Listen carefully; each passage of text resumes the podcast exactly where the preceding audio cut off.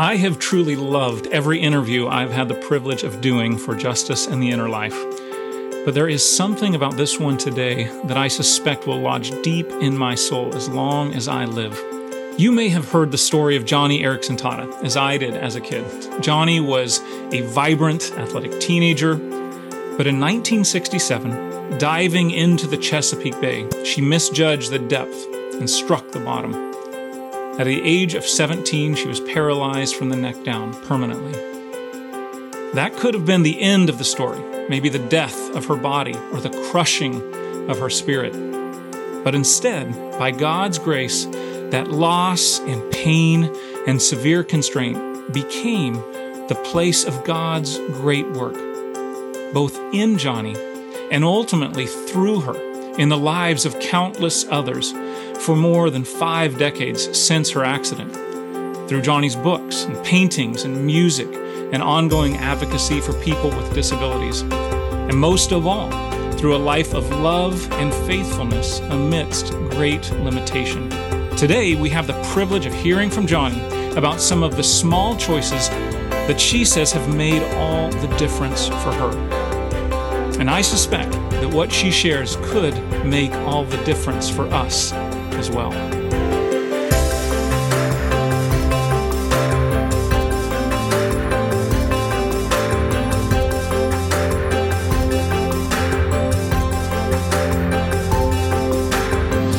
Welcome to Justice and the Inner Life, presented by the Christian Alliance for Orphans. Together, we'll explore what it takes to sustain a heart of justice and mercy over a lifetime. Here is your host, Jed Medefind. Well, we are here today with Joni Eareckson Tada. Joni, welcome to Justice and the Inner Life. Good to be with you, Jed. Thanks for having me on, and special greetings to all our listeners. Yeah, absolutely. And I, you know, as I was telling you when we were talking beforehand, um, 35 plus years ago, I remember hearing your story on the radio and you and, and, uh, and it, it planted seeds in my heart that I, I feel like are still growing to this day. So I, it's, it's a great privilege and joy for me to be with you here. Well, it's an honor to be on, and I can't believe what was it, 30 some odd, almost 40 years ago, uh, you first heard my story. You're making me feel old at the front of this podcast. Is that okay, Jen? I hope that doesn't rattle anybody's nerves. You're talking to a, an old, aging quadriplegic today, but um, but I'm grateful to still have a voice and have a message to share. And a smile on your lips and light in your eyes. Well, okay, so here, here's the first question. Hopefully this, this, this, this does have a point. But, uh, you know, a, a, few years ago, a friend made an interesting observation uh, about comic book heroes and villains.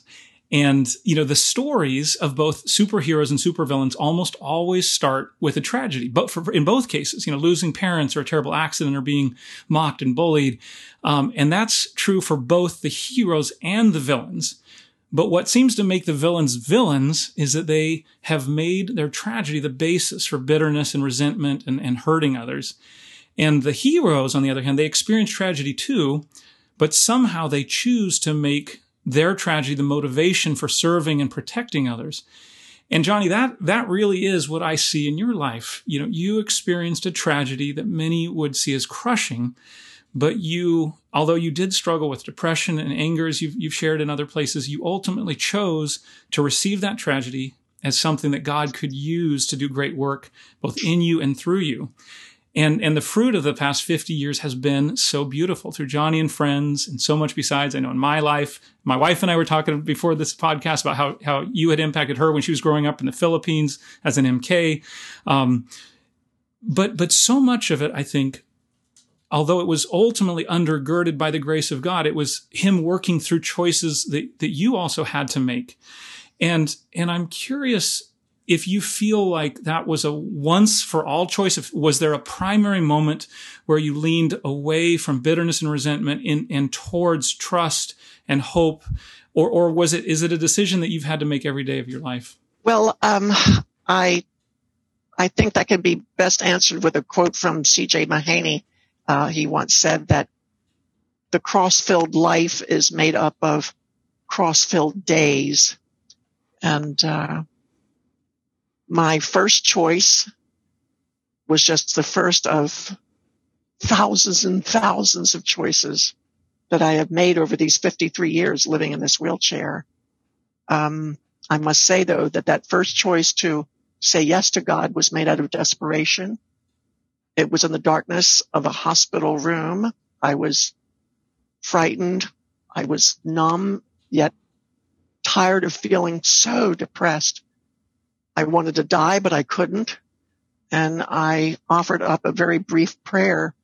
And I remember it well. I said to God in the middle of the night, Jesus, if I can't die, then you're going to have to show me how to live because I can't do this. Hmm. I don't know how to live as a quadriplegic. And honestly, Jed, I, I pretty much wake up every single morning with that same prayer virtually on my lips. After 53 years, Jesus, I wake up saying, I can't do this. I am older. I have chronic pain. I've been through two bouts of cancer.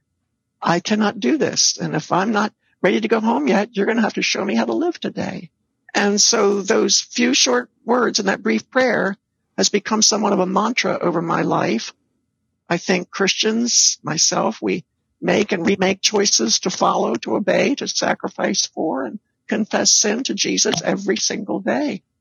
And um, my life, I think all of our listeners would agree, our lives are made up of small, drastic obediences. Mm.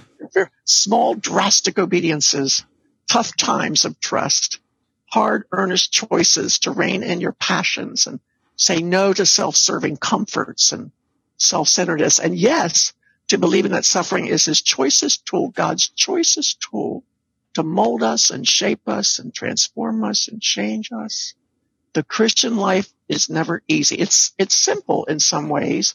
Trust and obey, for there's no other way to be happy in Jesus, but to trust and obey, that's pretty easy. I mean, it's simple, but boy, it's not easy because you got to do it every single day.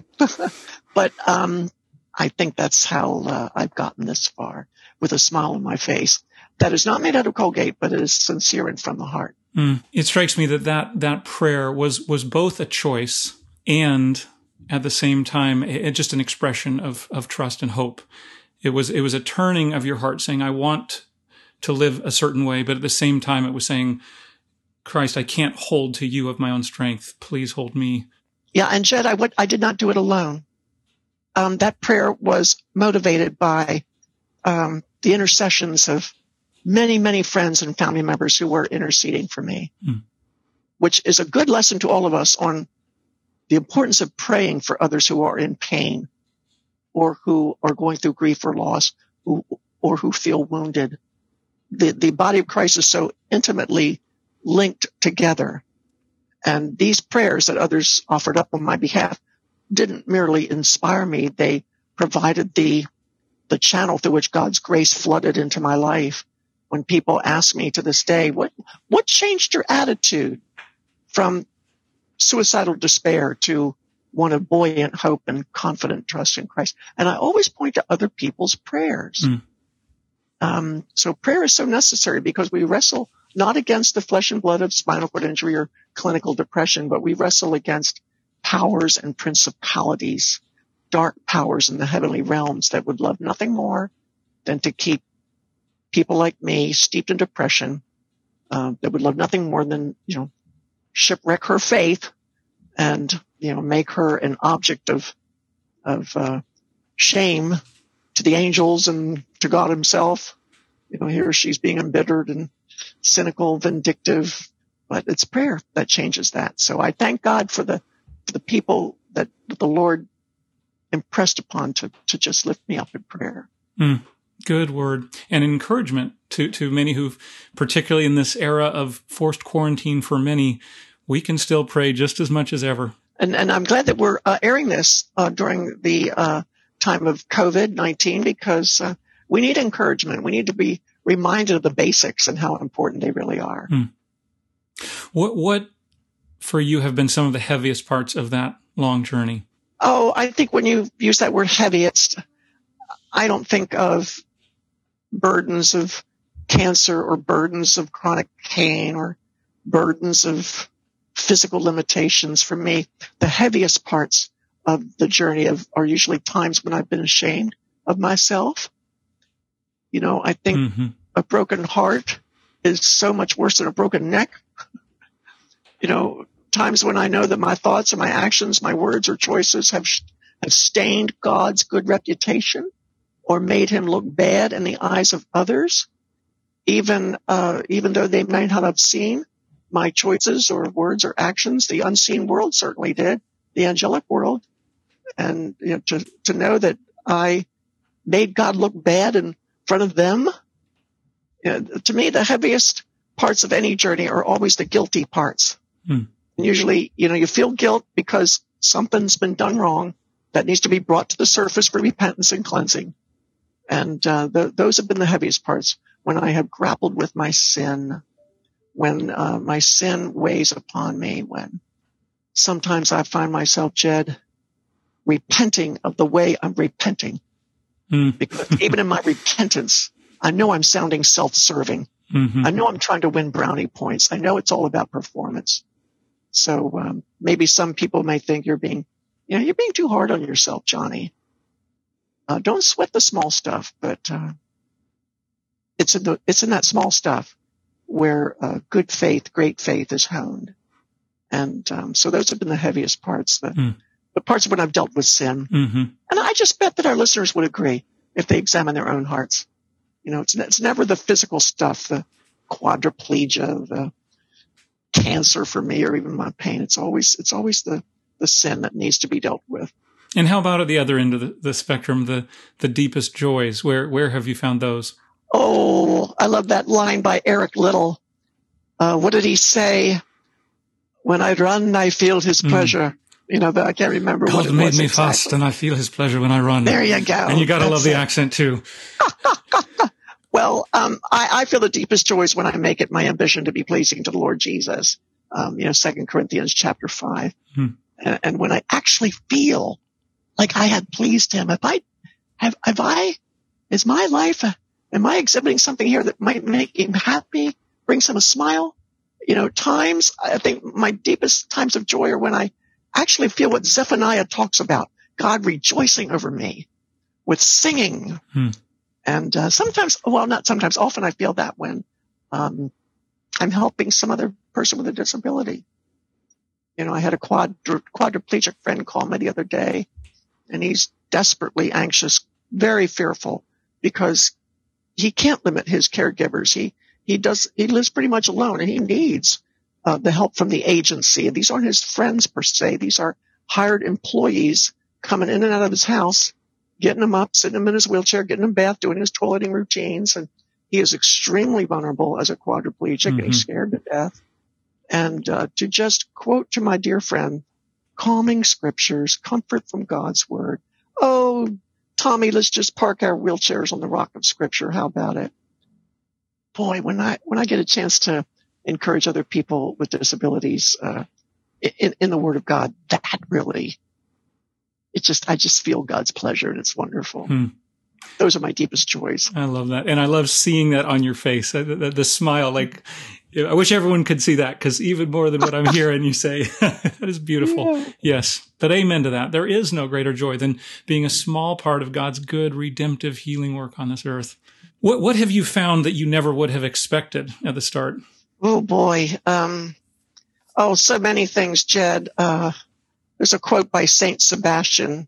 I'm not going to get this exactly perfect, but he said, when we get to heaven, we won't be surprised that we suffered so much but we will be surprised that we suffered so little and that little so badly. And I, and I think that that's what I, I, never expected. I used to think God, God was, God, God was going to owe me. Yeah, I, I, used to think that I was justified in feeling sorry for myself, but I, I never expected that I would see my paralysis, my cancer, my chronic pain as the, as the open door to a far more sweeter, more intimate, delightful, tender, poignant relationship with the Lord Jesus. I never would have dreamed. I never did I expect it at the start. I mean, I thought my disability was going to be after something I would, it, I would begrudgingly bear this burden. I, I thought I was merely going to resign myself to my suffering. Okay, I will yield and submit, you know, with overtones of submerged rebellion and, you know, a pity party. Oh, woe is me. but I never expected, never would I have dreamed that the very things that are most painful in my life become became the passport uh, through which I would have such a joyful, intimate, um, delightful friendship with the Lord Jesus. I just never would have expected it. Mm. So that's why I mentioned that quote from Sebastian because uh, to to suffer badly is to bear the burden begrudgingly, or to submit with submerged feelings of rebellion, or to resign yourself to your situation. Woe is me.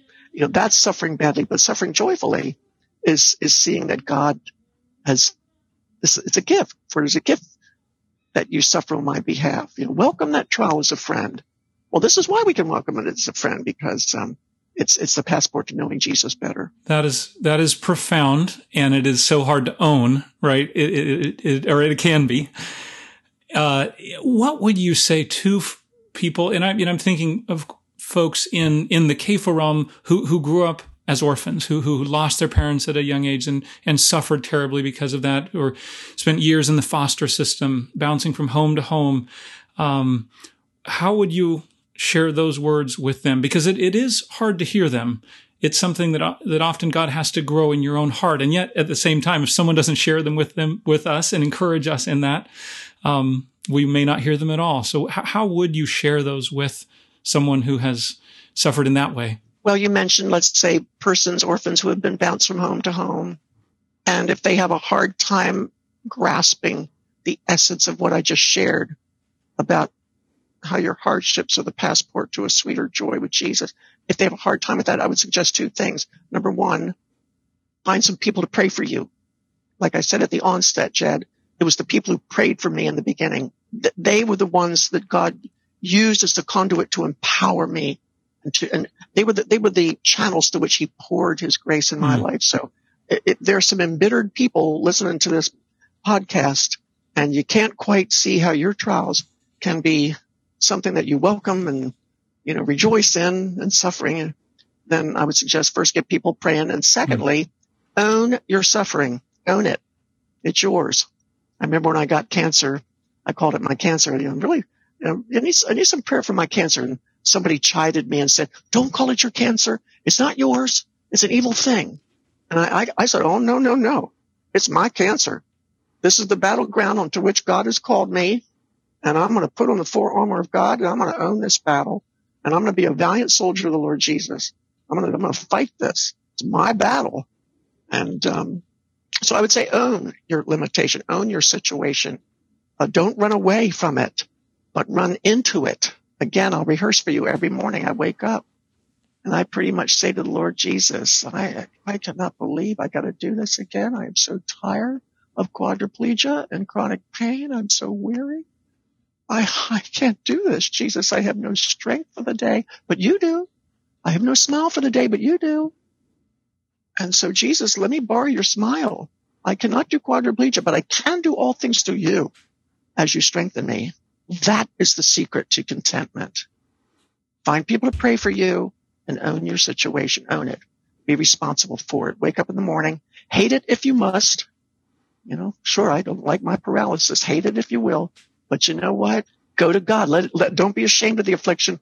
Boast in it. Delight in it. Glory in it because God's power rests in you when you bring it to him.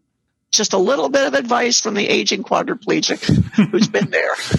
that is a good word. And it's a word that every one of us need to hear. I mean, some people certainly have have suffered more than others, no question, but but every one of us faces those crossroads uh, perhaps many times a day in subtle ways often. Speaking of that, as we were talking about earlier, this is the the moment of COVID-19 and quarantines and shelter in place. And I think every, just about everyone in the world is feeling constrained and limited in ways they may never have before. And you have lived with the limitations of physical disabilities for the large majority of your life now. So what what perspective and counsel would you offer to people who see in constraint and loss, you know, only negative and only hurt? Well, I think as believers, um, we would all agree that God is shaking the nations. God is doing something global through this pandemic. It's almost of a, an Old Testament nature in that regard. It's so, He's brought the entire world to its knees and the church. He's shaking the nations, but that means if he's to do a global revival, he's got to shake our hearts and revival has to begin right here, right now in home with the choices you make.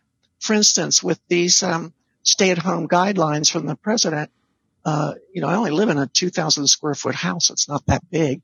And Ken and I, along with the helpers who come in to assist, we keep running into each other, you know, rolling over each other's toes. And it's become a bit irritating. Mm-hmm. And, you know, the normal rhythms of life have been upset and our routines are not normal. And so we've been a little short with one another and a little impatient. Well, that's where we begin. You know, you just start, okay, God, I don't want to miss this.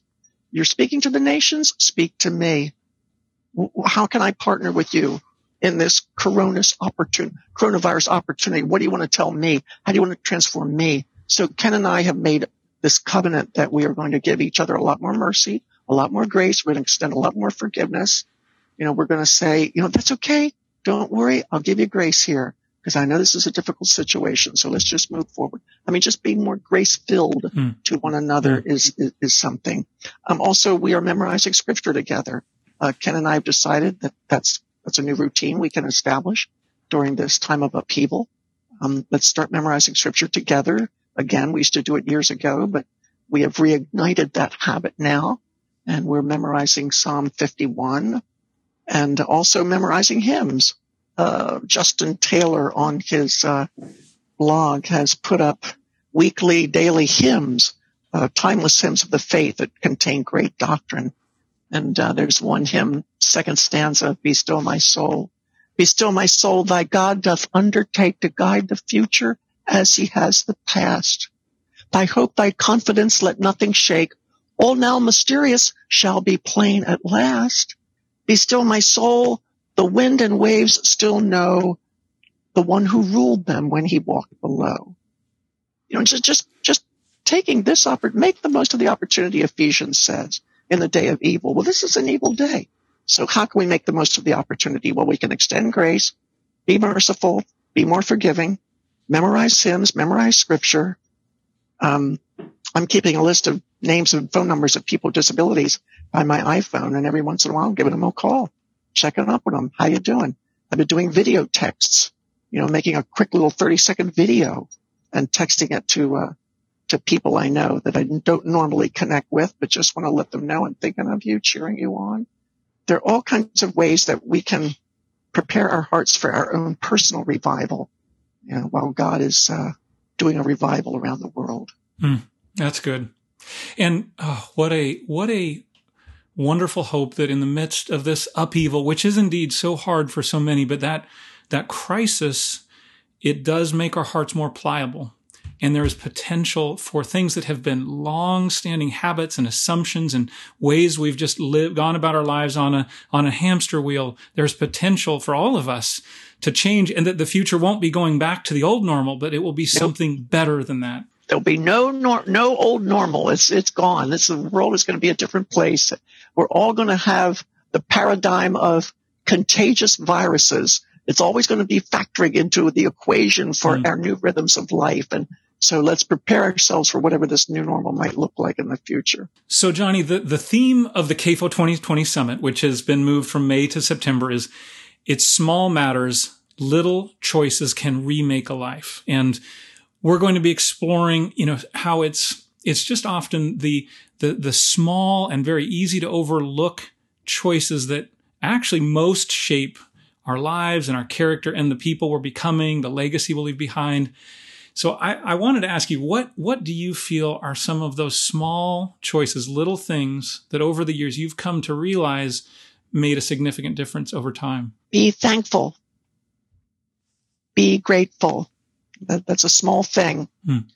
But when I was uh, when I was first injured and, and very very depressed, I would wrench my head back and forth on my pillow at night, hoping hoping to break my neck up at some higher level to end my misery. I was so depressed. Hmm. And a friend came into the hospital with his Bible, a good friend whom I trusted, and he shared with me First Thessalonians chapter five verse eighteen. In everything give thanks, for this is the will of God in Christ Jesus concerning you. And I said, but I'm not thankful. I'm not going to be a hypocrite. I don't feel thankful. I'm not going to, I'm not going to do that. I can't. I won't. I don't want to be a hypocrite. And he said, well, now wait a minute. Read the verse again. It doesn't say in everything, feel thankful. It says in everything, give thanks. There's a big difference between feeling thankful and giving thanks. A big difference between trusting God and having trustful feelings. Your feelings have nothing to do with this here. We're talking about your faith. Do you have a mustard seed size enough faith to at least give thanks? I said, no. You're talking about a life of total paralysis. It's just too big. I cannot do that. And he wisely said, then start small. Start giving thanks for things for which you can give thanks. That uh, your hospital bed is in the corner of the room by the window. That uh, you didn't break your neck up higher and have to be on a ventilator. That uh, at least you're going down to physical therapy. Um, that your parents, your family are still supportive. That um, they're serving breakfast on your side of the hospital hallway first. First, at least your breakfast is warm. I mean, just start start small. Mm. I could do that, and so I did start small. And small matters, little choices, totally remade my life because um, as I started giving thanks in those small things, not feeling an ounce of emotion, um, God did a miracle. Months later, He gave me this the emotion of thankfulness. And oh my goodness, I was shocked. I was so surprised.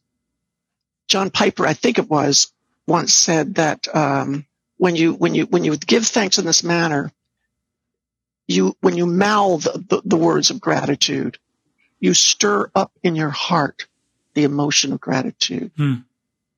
And um, it's not as though you are faking it.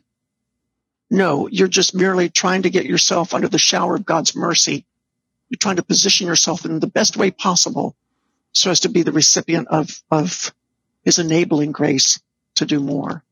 And I thought that was such wise advice, but my, uh, those bits of advice would be, be thankful, be grateful. Just, just do it. Mm. And uh, it'll change your life. My, my, uh, one of my daughters put together a little paper the other day, and she she actually found a study that showed that um, they had people write down once a week just a list of things they were grateful for.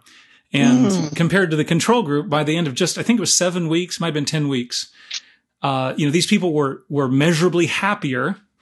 But not only that, they had gone to the hospital fewer times.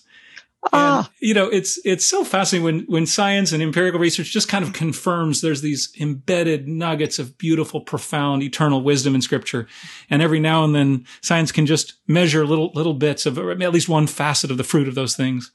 Oh my goodness, isn't that wonderful? I did not know that. That's a scientific evidence for the for the transforming power of gratitude. mm-hmm. Yes. Well, Joni, I, you know, as I alluded to earlier, I remember 35 plus years ago hearing your story and, and I was probably seven years old and, and being profoundly, um, just impacted, even at that tender age, um, the being amazed that, at, at, that you were choosing to lean towards Christ and to lean towards joy in the midst of all that you had experienced. I think it made me feel scared. There were, there was fear of what would paralysis mean? How would, what would I do if I was paralyzed? But, but I think there, there was, there was much more than that. There was this marvel that God had enabled you to respond with gratitude and then service through, through all of that. But I will tell, tell you, Joni, I think today, uh, these decades later, I'm more amazed than I was then that you have continued in that path, that, that faithfulness has persevered in you. And, and I'm wondering, do you feel like there have been certain habits that you have kept, rhythms uh, that have been a part of your life over those years that God has used in particular ways to feed your soul and, and sustain your heart over that journey? Well, of course, I would answer what every Christian should answer. You know, you, you the habits should be the spiritual disciplines of, of grace, the means of grace, the mean, the basic means of grace, prayer, witnessing, worship, reading the word. Just, just four basic means of grace. Every Christian needs to be doing those means of grace. And so those are the, those are the default habits that every Christian should uh, you know, lean on because those are the means, those are the uh, God ordained means of infusing enablement and and the want to in our lives uh, when we pray, when we read the word, when we uh, witness. I think there's one more fellowship and worship. So it's actually five, I think, means of grace. I can't remember from my catechism. But uh, th- those are the disciplines all Christians should be involved in. But um, I think uh, uh, another uh, another one for me again, Philippians chapter two verse fourteen. Do everything without grumbling.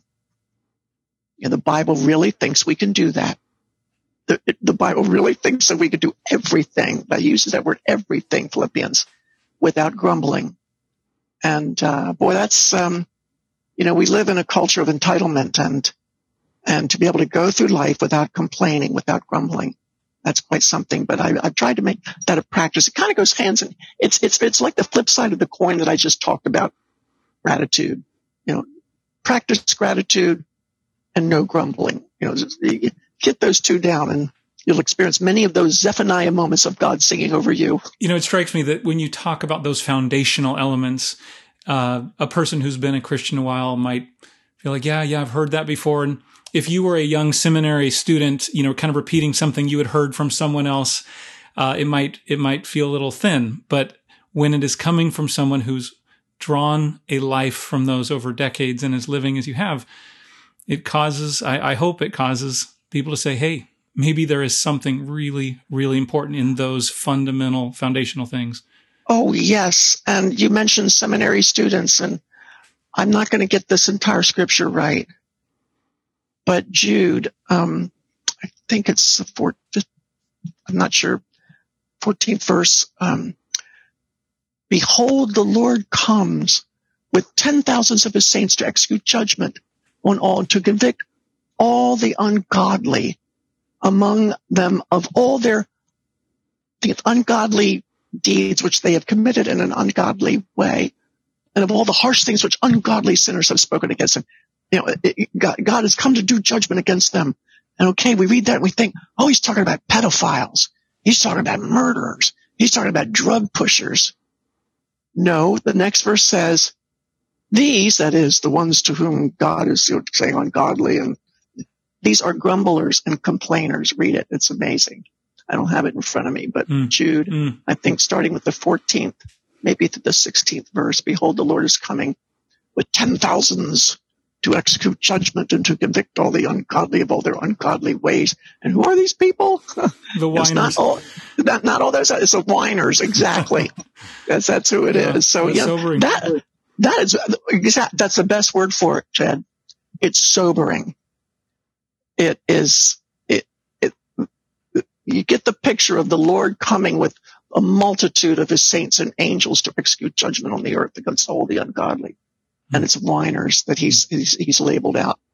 Not murderers and drug pushers and adulterers and pedophiles, but just incredible.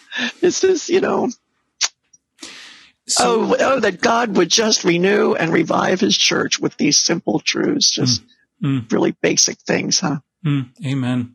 And you, um, I, I, read somewhere else, I don't remember where it was, that you had actually just encouraged people toward the practice of um, praying scripture, and that that was one uh, just habit that you have kept over over the years. Tell tell us just a little bit about what you do when you do that. I don't want to shake a wagging, scolding finger at people's prayer meetings and Wednesday night prayer meetings, but I tell you, when you get the list of things to pray about, so and so needs a job, so and so has cancer. So and so has to be in the hospital, you know, and, and immediately our knee jerk reaction is to, of course, pray that that person will get a job. Of course, yes. Pray that the cancer will be healed. Of course, yes. Pray that the illness will be, um, you know, treated successfully. I mean, these are all good things to pray, but I think richer and far better is to pray that, okay, if, if Mr. Brown has lost his job, Father God, I pray that you will teach him the truth of Proverbs, that it is better to fellowship in lean times than to have, um, have, um, what is it? I can't remember the word in Proverbs, um, to, um, squander uh, the times when you eat from the fatted calf. I, I can't remember the exact wording here, but you know, in other words, it's better to pray, um, be joyful in hope. May that person be patient in affliction. Oh God, help them to remain faithful in prayer while he's in the hospital. You know, Father God, if that person has uh, has um, cancer, I, I pray that you'll open the eyes of his heart to help him know the the, the hope to which he has been called. You know, the, the, the, the glorious riches which are his and the inheritance of the saints. And Father, while he's in that hospital bed struggling or getting chemo, may he know the incomparably great power to say no to complaining and yes to faith. I mean, things like that hmm.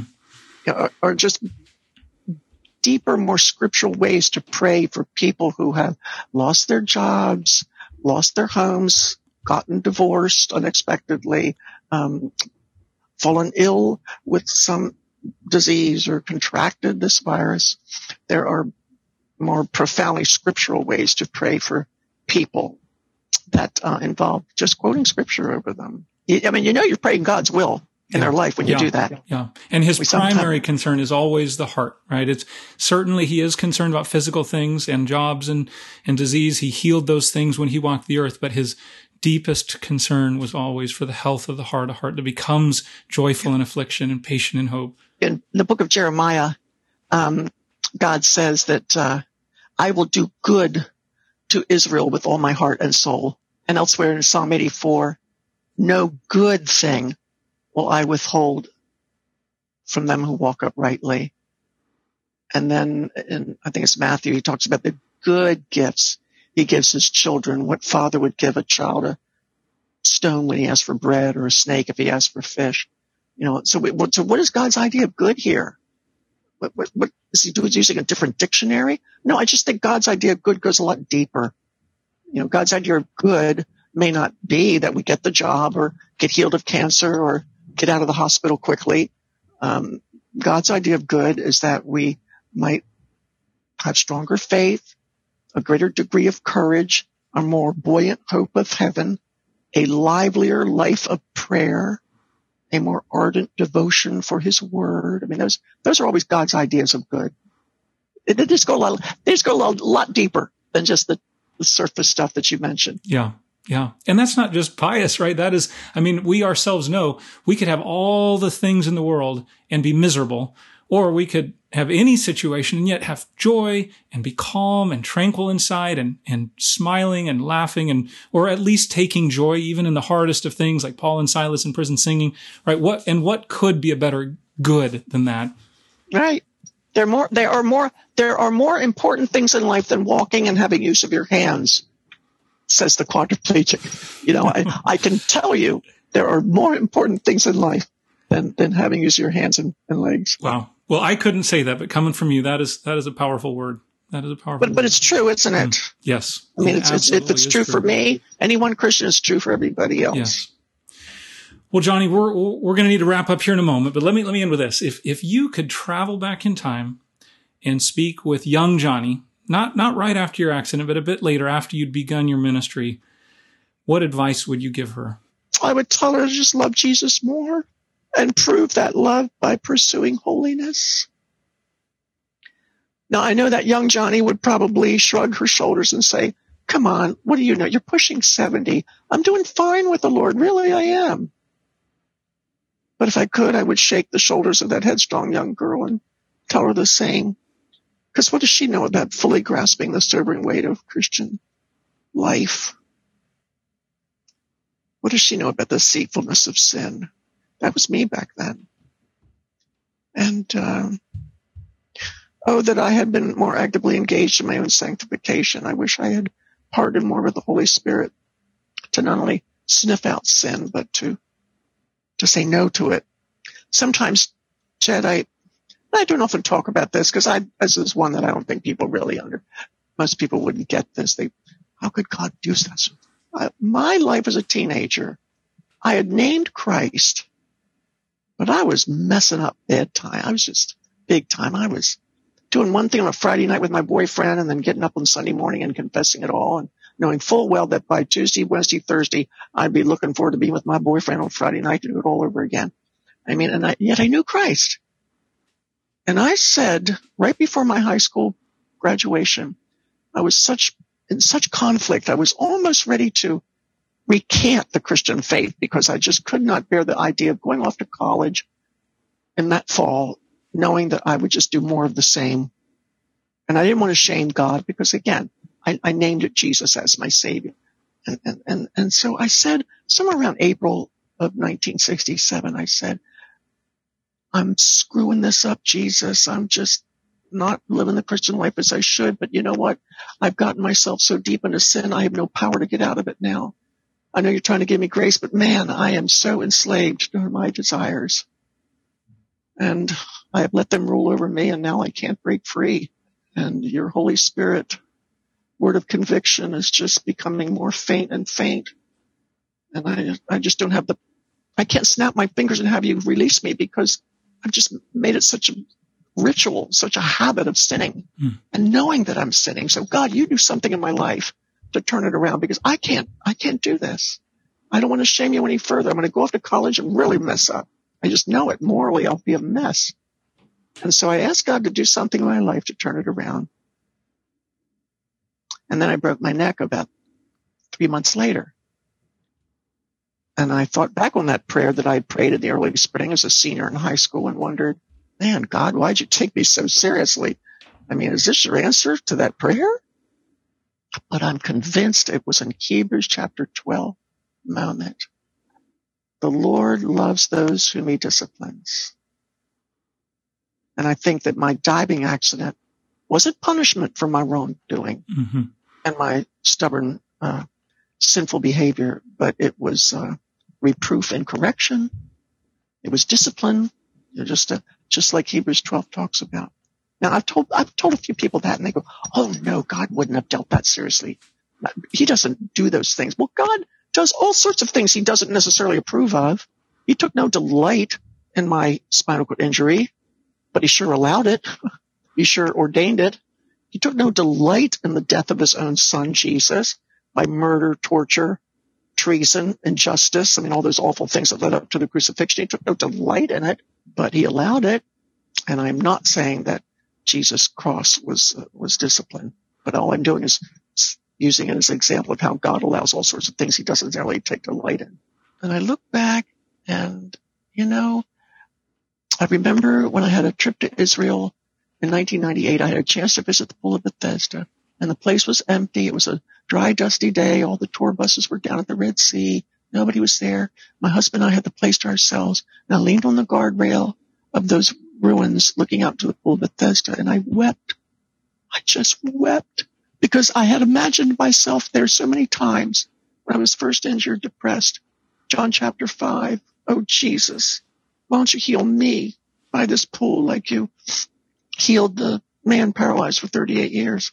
And I had a chance there at the pool of Bethesda in 1998 to say, thank you, Jesus. You were so, so wise in disciplining me so harshly because leaving me paralyzed has meant, well, it, it's meant like um, Genesis chapter 50, verse 20.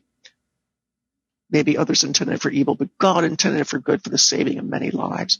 And look at the thousands and thousands and thousands of people with disabilities who have come to Christ. You know, as a result of the ministry of Joni and friends and my testimony in this wheelchair. And so sometimes a little bit of harsh discipline can yield the peaceful fruit of righteousness. No trial seems pleasant at the time, but oh my goodness, what the what a harvest it can yield. Joni, that's almost a truth beyond what a human mind, a finite mind can can grasp and can say amen to. Just the fearsomeness of it in some ways, the scariness of it. Scariness of it. But I would say, looking at your face here and hearing your voice and knowing the fruitfulness of the, the past 50 years, I would say I want that more than anything else. To know joy, to know true peace, to be steadily formed into the likeness of Jesus, never perfectly the side of heaven, but, but to, to feel ourselves becoming more like him, more loving, more gentle, more patient, and then to see God's fruit growing in and through our lives, as I and so many others see so clearly in your life, that is a future much to be desired, even if the cost is very heavy. But you know, a lot of fear can be uh, dissipated if we would just quit trifling with sin. Just say no to ungodliness and yes to God. We might avoid a lot, a lot more unpleasant moments in our life if we would just trust and obey and just be happy in Jesus. Well, Joni, thank you. You too, Jedd. This has been a, a rich, blessed time. Very grateful. I have been reflecting on the amazing things that Joni shared with us, and some of them are so very beautiful, and others feel almost too much to bear, especially when we contemplate just the depth of human suffering, tragic accidents, and cancer, and paralysis, and so many other things. And to contemplate that a loving God could allow his children to experience those things it is almost too much to bear. And yet, when I look at Joni's life, when I see the light in her eyes, when I hear the joy in her voice, her sense of delight in the good fruit that God has worked in her own heart and character, and in the lives of so many others through her, despite 50 plus years of, of what just about anyone would consider terrible constraint, it is hard to conclude anything but that she is correct, that her understanding of these things is spot on.